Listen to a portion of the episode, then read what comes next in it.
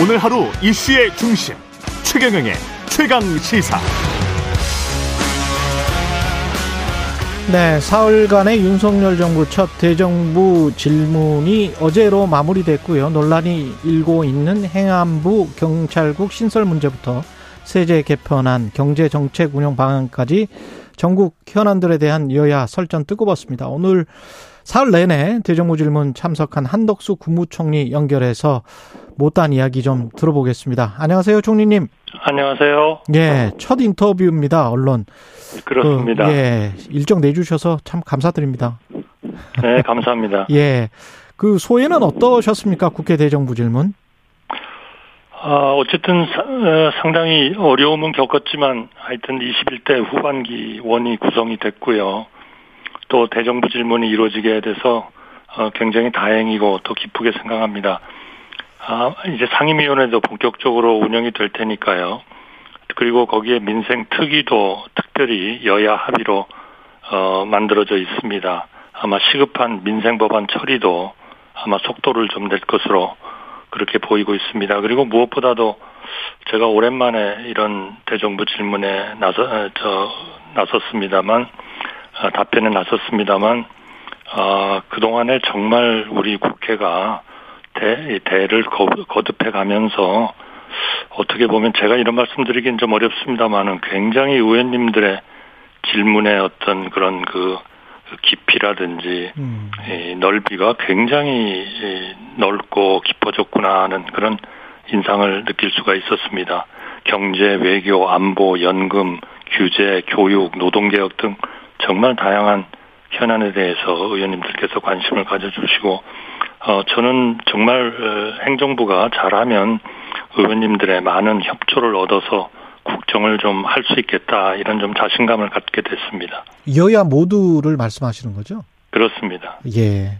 그 코로나 상황부터 좀 살펴봐야 될 것 같은데 하루 확진자 숫자가 10만 명 걱정해야 될 상황이라고 보십니까? 어떻게 생각하십니까, 일단? 네, 생각보다 좀 이 대유행이 빨리 온 것 같습니다. 그리고 그 BA5라는 그 아주 새로운 변이 종이 나타났고 그것보다도 더 강한 또 변이 종도 어 조금씩 늘어나고 있고 해서요.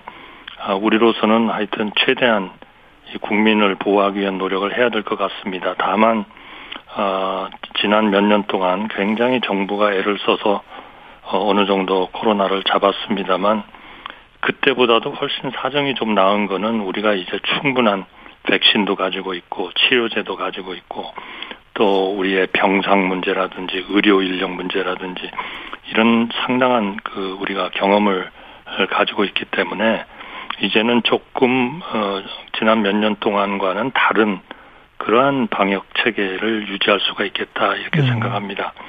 지금으로 봐서는 한 8월 중하순경에는 한 28만 명 정도 되지 않느냐 하는 지금 그런 예측도 나옵니다만 예. 다행히 이, 이 변이가 그렇게 중증으로 가는 확률이 좀 낮아서 우리가 잘 백신하고 어, 자율적 이런 방역 체계 또 개인 위생 이런 걸 열심히 잘 한다면 어좀 무난히 이, 이 문제를 우리 국민들이 크게 피해를 보지 않고 어, 좀 극복할 수 있지 않을까 하는 기대를 하고 있습니다.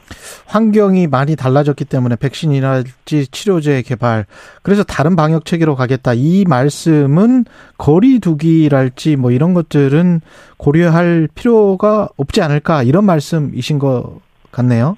네, 지금 전 세계 모든 나라가 지금 이 대유행을 겪고 있습니다만 어, 대응 방안은 상당히 유사합니다. 아, 위중증 환자들의 그런 그 전환율이 좀 낮기 때문에 너무나 이 활동 자체를 묶어버리는 그런 락다운식의 그, 그런 방법보다는 좀 자율적으로 어 말하자면은 코로나하고 어느 정도 같이 살면서 방역을 철저히 하는 그런 음. 쪽으로 되게 방향을 잡고 있습니다.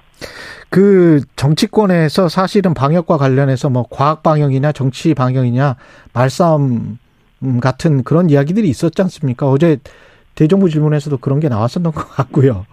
어떻게 보세요? 과학 방역과 정치 방역의 어떤 차이가? 사실 초기에는 예. 저희가 코로나에 대한 예. 그런 정보도 좀 적었고 백신도 없었고 해서 결국 할 수 있는 거는 결국 거리두기나 어, 모임의 이런 그 강제적 제한이나 이런 쪽에 의존을 많이 할 수밖에는 없었다 이렇게 생각을 합니다. 네. 그러나 지금은 이제 상황이 완전히 바뀌었고 또 코로나 그 바이러스가 어떤지도 우리가 이제 많이 알게 됐고 또 전 세계적으로도 이런 방역 체계에 대해서 굉장히 많은 서로 의견 교환이나 소통이 이루어지고 있어서 이제는 어느 정도 조금 우리가 아는 상황에서 이 문제를 좀 대응할 수가 있는 그런 상황이 됐습니다. 음. 그래서 가능한 한 저희는 그런 강제적으로 어, 정부가 그 소위 그 어, 내리는 그러한 그 조치는 가능한 한 좀 그 적게 하면서 이, 이 방역을 해보자 하는 음. 그런 생각을 가지고 있고 이거는 전 세계적인 접근 방법하고 유사하다고 생각합니다. 예. 당장에 지금 경제가 가장 큰 문제인데 어느 정도로 안 좋다, 좋다 어떻게 보십니까? 굉장히 안 좋죠. 왜냐하면은 사실 그 동안에 2008년도부터 경제 위기가 있었습니다만 그 극복 극복을 하기 위해서 정말 엄청난 통화를 풀었고 또 재정이 아주 말하자면 그 확장적으로 그렇게 유지가 됐기 때문에 경제 전체의 유동성이 엄청 많고 그래서 그동안에 그렇게 전 세계적으로도 집값이 오르고 우리나라도 집값이 올랐고 또 주가가 너무나 좀 어느 이상으로 그렇게 많이 주가가 올라갔고 이렇게 이렇게 했던 거는 우리 모두가 알고 있는 거거든요. 예. 그리고 거기에 지금 코로나가 닥쳤죠. 또 다시 돈이 풀렸죠.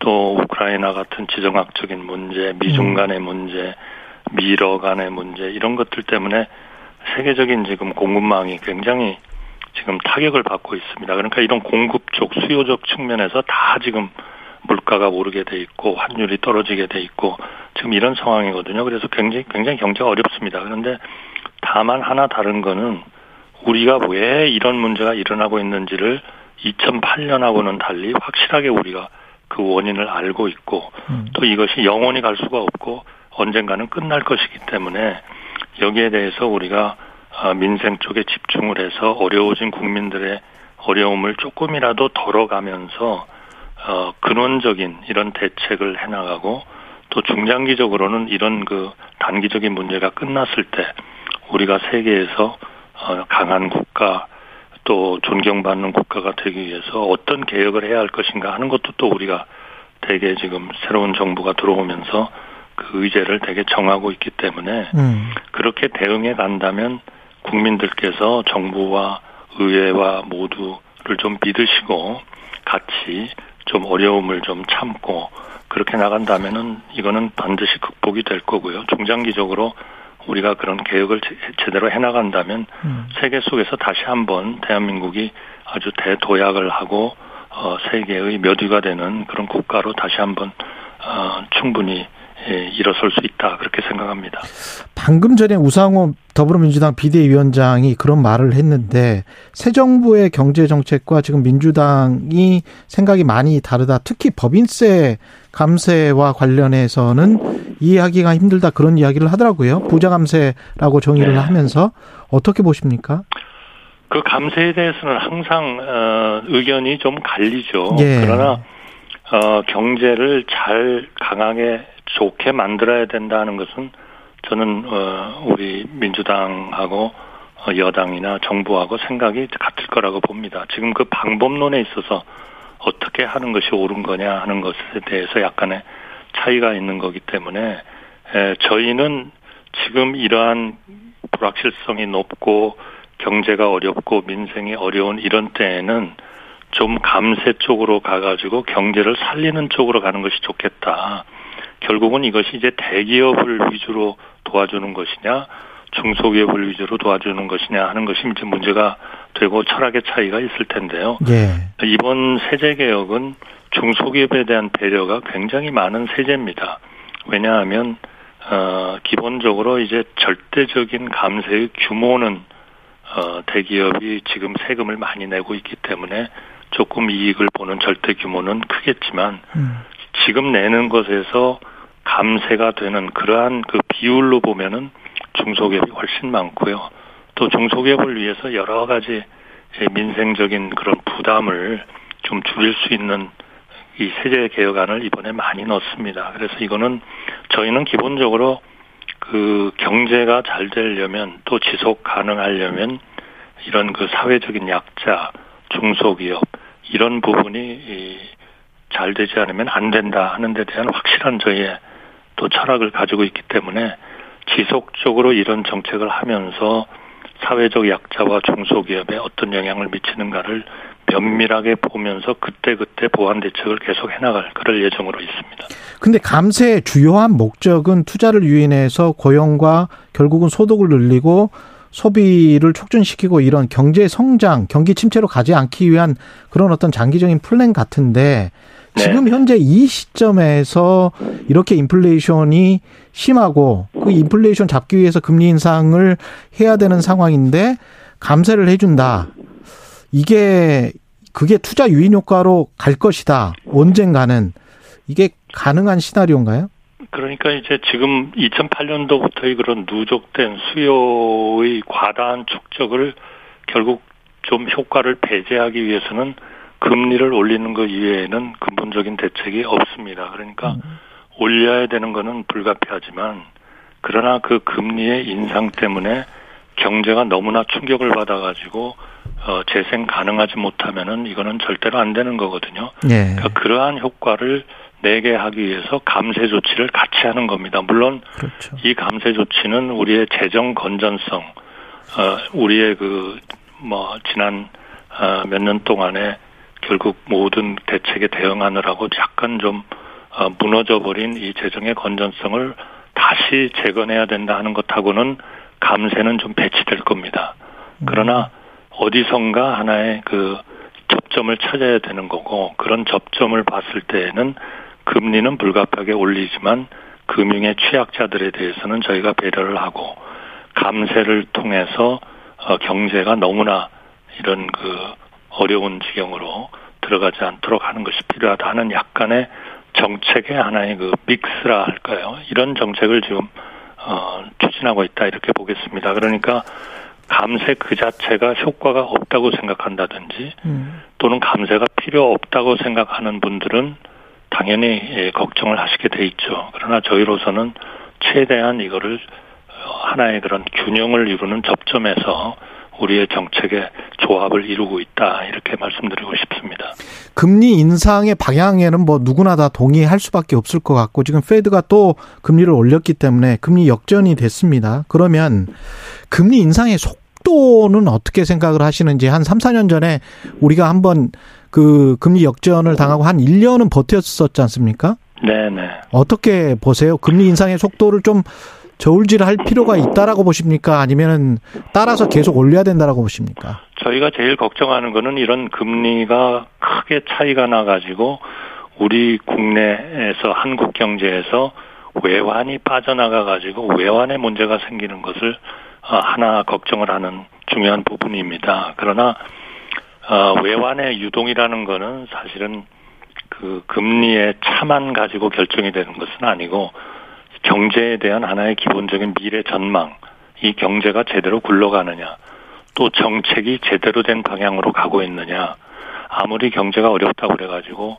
금리도 이러한 상황에서 올리지 않고 재정도 건전성을 회복, 회복시키려는 노력이 없이 계속 그 재정이 너무나 방만하게 운영된다든지 하면 지금 지표는 그렇지 않다 할지라도 이 정책 방향에 대한 완전한 하나의 불신이 생겨가지고 외환이 빠져나가는 거거든요. 그게 우리가 지난번 한 두 번 정도 국제 금융위기를 겪으면서 깨달은 하나의 아주 중요한 그 인식입니다. 그렇기 때문에 금리를 너무 차이가, 차이가 나도록 어, 두는 것은 옳지 않지만 어느 정도의 차이는 우리가 감내할 수 있다. 그런 생각이고요. 음. 그것과 동시에 우리의 정책 방향, 올바른 정책을 제대로 하는 것이 또한 중요하다. 다행히 최근에 IMF가 얘기한 거에 의하면 전체적으로 세계적으로 경제는 결국 둔화될 거지만은 예. 금리의 인상에 따라서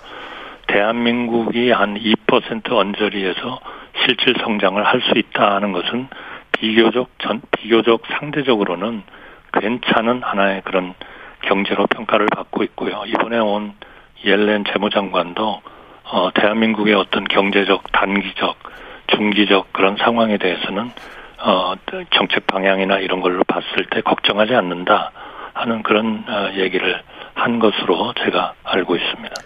그 맞는 말씀입니다만은 IMF 말씀하셨기 때문에 전반적으로 2023년 성장률을 계속 낮춰 잡으면서 특히 우리나라가 속한 어드밴스드 이카노미스 쪽을 한 2.6, 우리를 2.3으로 봤기 때문에 다른 나라들과 비교해서도 우리나라가 좀 2023년에 경제 성장률이 더 떨어지는 걸로 생각이 되더라고요. 네, 그렇습니다. 2023년을 예. IMF는 한 2.1% 정도 예. 될 거다 이렇게 보고 있거든요. 예. 그러나 그 2% 정도면 이 선진국 그 레벨에서는 뭐 거의 뭐 거의 가장 높은 수준 가까운 그, 그 정도면 괜찮다. 2.1 정도면. 뭐, 네, 네. 예. 물론 뭐 중국 같은 데도 지금 그런 그 어드밴스드 이카나미에 들어가 있기 때문에 예. 중국보다는 저희가 뭐 물론 좀 낮습니다만 음. 발전의 정도로 봤을 때 우리의 전체적인 그 성장이나 이런 것들은 선방하고 있다. 저는 그렇게 생각합니다.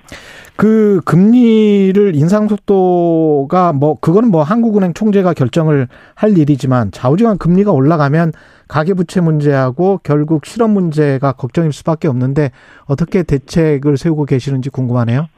네, 실업 문제는 어, 지금의 상황으로 봐서는 조금 더 나은 것 같습니다. 네. 그러나 금리가 오름에 따라서 이제 이 가계 지금 방금 말씀하신 가계 부채라든지 네. 금융의 취약자들이 있거든요.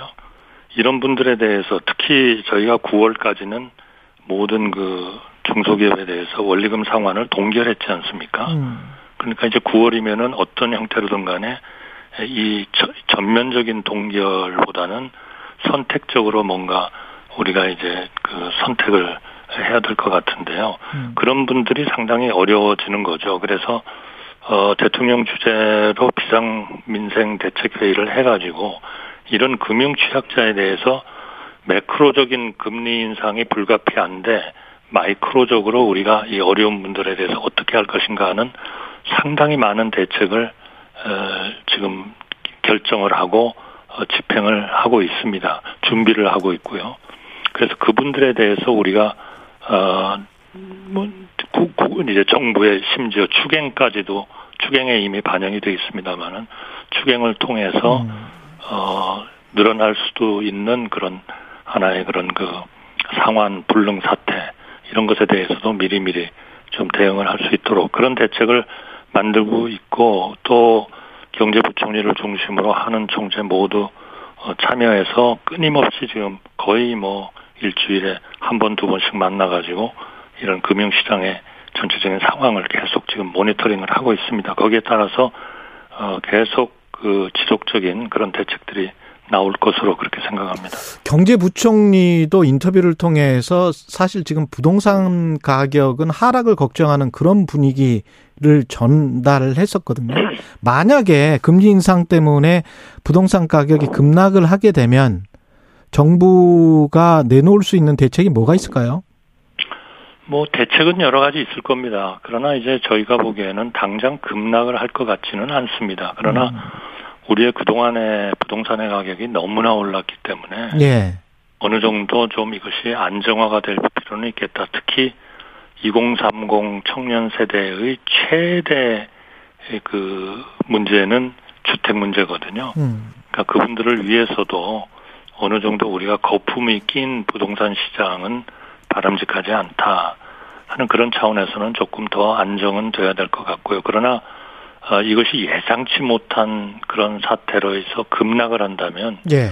그거는 우리의 뭐 가계부채나 이런 그 통로를 통해서 우리 금융의 전체 시스템에 문제를 줄 수 있기 때문에 거기에 대한 대응을 해야 되겠죠. 그러나 현재로서는 전체적인 상황을 어, 봤을 때 음. 에, 부동산이 그렇게 급락할 것 같지는 않고 동시에 에, 어떤 그 시스템적인 우리 금융 시스템에 큰 영향을 줄 것 같지는 않다. 그러나 계속 우리가 모니터링하고 필요하면 지속적으로 조치를 해나간다는 그런 방침으로 있습니다. 정부가 생각하는 급락의 기준은 뭘까요? 최고점 대비 가령 뭐 10%다, 20%다, 강남 아파트 가격 기준 뭐 어떻다 뭐 이런 게 있습니까? 그거를 사실 뭐 딱 어느 숫자로 판단하기는 예. 좀 어려울 거는 같습니다. 예. 그러나 이제 지난번 한창 그, 그 전 정부에서도 어, 부동산 가격이 많이 오를 때 에, 경제부총리를 포함해서 상당히 많은 분들이 아, 지금이 이게 거품이 끼고 있는 거다. 그 거품의 정도는 어, 부동산 가격이 급등하기 시작한 뭐 2017년, 18년 그 이전 가격이다. 뭐 이런 얘기들도 상당히 있었거든요. 그러나 예. 뭐 완벽한 하나의 그 기준은 없을 것 같습니다. 그러나 대개 그 정도 수준까지는 조금 뭐 감내한 그런 정도는 되지 않겠나 그렇게 생각합니다. 물가 때문에도 그렇고 환 안정 때문에도 그렇고 제니 렐런 재무부 장관 방한한 것도 사실은 총리님이 많이 역할을 하셨다고 제가 들었는데 통화 수합 관련해서 좀 교감이 있었는지도 궁금하고요. 그거는 지난번 정상회담 바이든 예. 대통령과 윤석열 대통령의 정상회담에서도 계속 이런 그 금융시장을 모니터링하면서 하여튼 필요한 조치를 취한다 이렇게 돼 있습니다. 그래서 swap이라는 거를 구체적으로 지금 당장 그 어떤 협약으로서 맺지는 않았지만 어, 한국에 그런 문제가 생기면 어, 미국이 support를 한다 하는 기본적인 원칙에는 저는 뭐 합의가 돼 있다 이렇게 생각을 하고요. 이번에도 역시 에, 그런 수준에서 논의가 있었던 것으로 알고 있습니다. 기본적으로는 이러한 그 수합에 대한 것은 미국의 연방은행이 최종적인 그 권한을 가지고 있어서 어 뭐 재무장관이 결정을 할 일은 아니지만 그러나 어 뭐 안보 차원에서 본 본다든지 뭐 경제적인 지금 한미 간의 경제 이런 긴밀성으로 봐서는 어, 한국에 무슨 문제가 생기면 당연히 에, 그것이 아주 원천적으로 근본적으로 한국 경제의 취약성 때문에 생기는 게 아니라면 어, 당연히 미국이 에, 그러한 그 외환의 협력을 통해서 어, 도움을 줄 것으로 저희는 그렇게 기대하고 있습니다.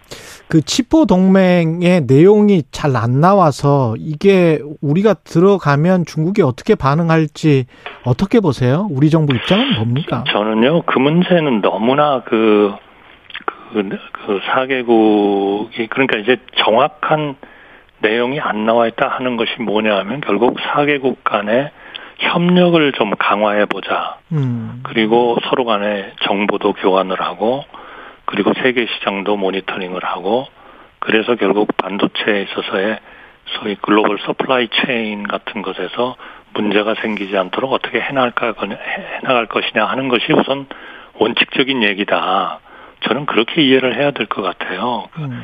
마치 이제 우리 일부 언론이나 또 일부 국가가 계속 이런 치포도 그렇고 어 이제 딴 여러 가지 이런 국제적인 하나의 그그 그 다자간의 협정이랄까 협약을 지속적으로 이거를 특정 국가를 배제하기 위한 거다 하는 거는 저는 그건 아니라고 봅니다. 왜냐하면 우리가 그 그런 기구에 틀림이 없다라고 생각했던 쿼드도 지금까지 한 거는 결국 백신 같은 조치를 한 것밖에는 없거든요. 그러니까 아 저는 그 거기에 참여하고 있는 국가들이 우리는 이런 목적으로 여기에 들어가겠다라고 한다면 우리가 다 그걸 좀 믿어줘야 된다 이렇게 생각합니다. 일부 한두 개 국가 또 일부 언론이 예, 요즘은 무언가가 모였다 그러면 무조건 특정 국가를 배제하기 위한 거다라고 그냥 간주를 해버리는 거는 사실도 아니고 또 그렇게 될 수도 없다. 저는 그렇게 생각합니다. 예를 들면 CPTPP 같은 것도 처음에는 뭐 완전히 이게 어느 국가를 뭐 배제하기 위한 거다 했지만 음. 거기에 지금 들어가겠다고 그 국가가 지금 이 말하자면 원서를 내놓고 있는 그런 상황이거든요. 그래서 상황은 계속 바뀌고 음. 또 그리고 기본적으로 거기에 참여하고 있는 사람들이 그런 게 아니다라고 얘기를 하면 조금 우리가 그거를 믿고 일단은 거기로부터 나올 수 있는 긍정적인 효과를 우리가 최대화하는 것이 좋겠다 이렇게 생각합니다. 그럼 우리가 반도체가 거의 세계의 유수의 그런 국가인데 아, 그런데 들어가면 우리가 정보도 얻을 수도 있고 룰이 생기게 되면 우리의 필요성에 따라서 룰을 그렇게 만들 수도 있고 또 결국 어, 우리와 다른 나라들 간의 협력도 강화할 수도 있고 하는 그런 좀 긍정적인 차원의 것을 좀 어, 많이 좀 보는 게 이런 국제적인 협력에 들어갈 거냐 말 거냐 하는 것은 필요한 거 아니냐 이렇게 봅니다. 그, 그 역설적으로는 예. 저는 대한민국이 현재와 같은 12의 경제대국이고 첨단 산업에 있어서의 아주 대단한 실력을 갖춘 국가라면 그 어떤 국제적인 협정과 조직이라 하더라도 저는 우리의 원칙을 가지고 다 들어가야 된다고 생각합니다. 그게 어느 국가가 추진을 하든 그거는 내용이 어떻든 어, 예를 들면 뭐 A라는 국가가 주도를 한 것도 우리 예.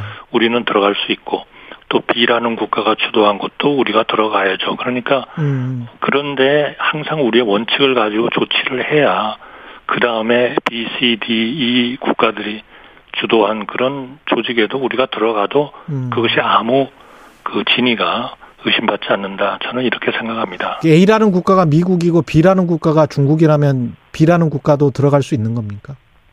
아니 B라는 국가가 주도하는 거에도 저는 예. 대한민국은 들어갈 들어갈 수수 있다고 있다. 생각하는 거죠. 알겠습니다. 그 경찰국 신설과 관련해서는 이게 민주적 통제 방안이다. 행안부 내에 경찰국을 신설하는 것이 그렇게 생각하십니까?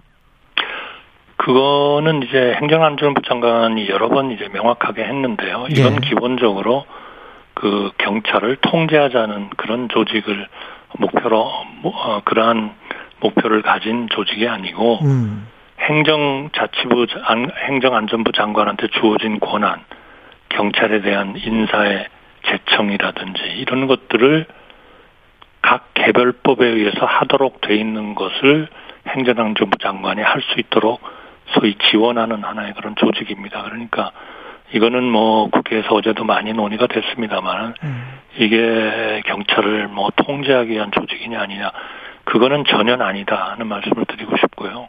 그야말로 행정안전부 장관이 지금 개별법 경찰법이라든지 이런 법에 의해서 하도록 돼 있는 그 기능을 제대로 할 수 있도록 지원해 주는 것이다.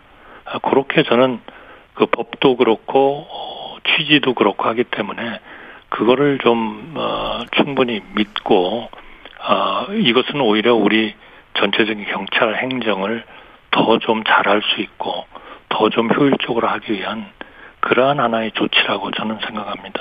예. 한 시간에도 모자라겠네요. 아, 1분밖에 안 남았네. 그 마지막으로 그 경제인 특별 사면 관련해서 이재용 신동빈 회장 사면을 대통령이 건의하겠다 이런 말씀을 국회에서 하셨는데 그 전에 보면 이명박 전 대통령이랄지 김경수 전 지사 사면 필요성 관련해서도 논의가 됐었거든요. 언론에서는 어떻게 보세요? 글쎄요, 그거는 이제 최종적으로 대통령께서 전체를 보시고 결정을 하실 그런 사안이라고 저희는 생각합니다. 어제, 어제 그 어떤 의원님의 질문은 경제적인 상황이 이렇게 어려운데, 에, 그런 분들을 좀 그런 사면을 통해서 더좀 국제적으로 활발하게 좀 뛸 수 있도록 해주는 그런 차원에서 좀 건의할 수 있느냐 해서 저는 뭐 그거는 다 건의를 하겠다 이렇게 음. 말씀을 드렸고요. 또 이분들이 어쨌든 이제 그러한 그 뭐 재판 과정이라든지 이런 과정을 통해서 어뭐 본인들도 어 상당히 뭐 뉘우침이 클 거고요. 또 이 받은 여러 가지 뭐 실질적인 어려움도 어, 충분히 이제 감내를 한 그런 상황에서 어 경제 전체를 좀 더 좀 잘 알겠습니다. 예. 커갈 수 있게 한다면 여기까지 한덕수 바람직하다.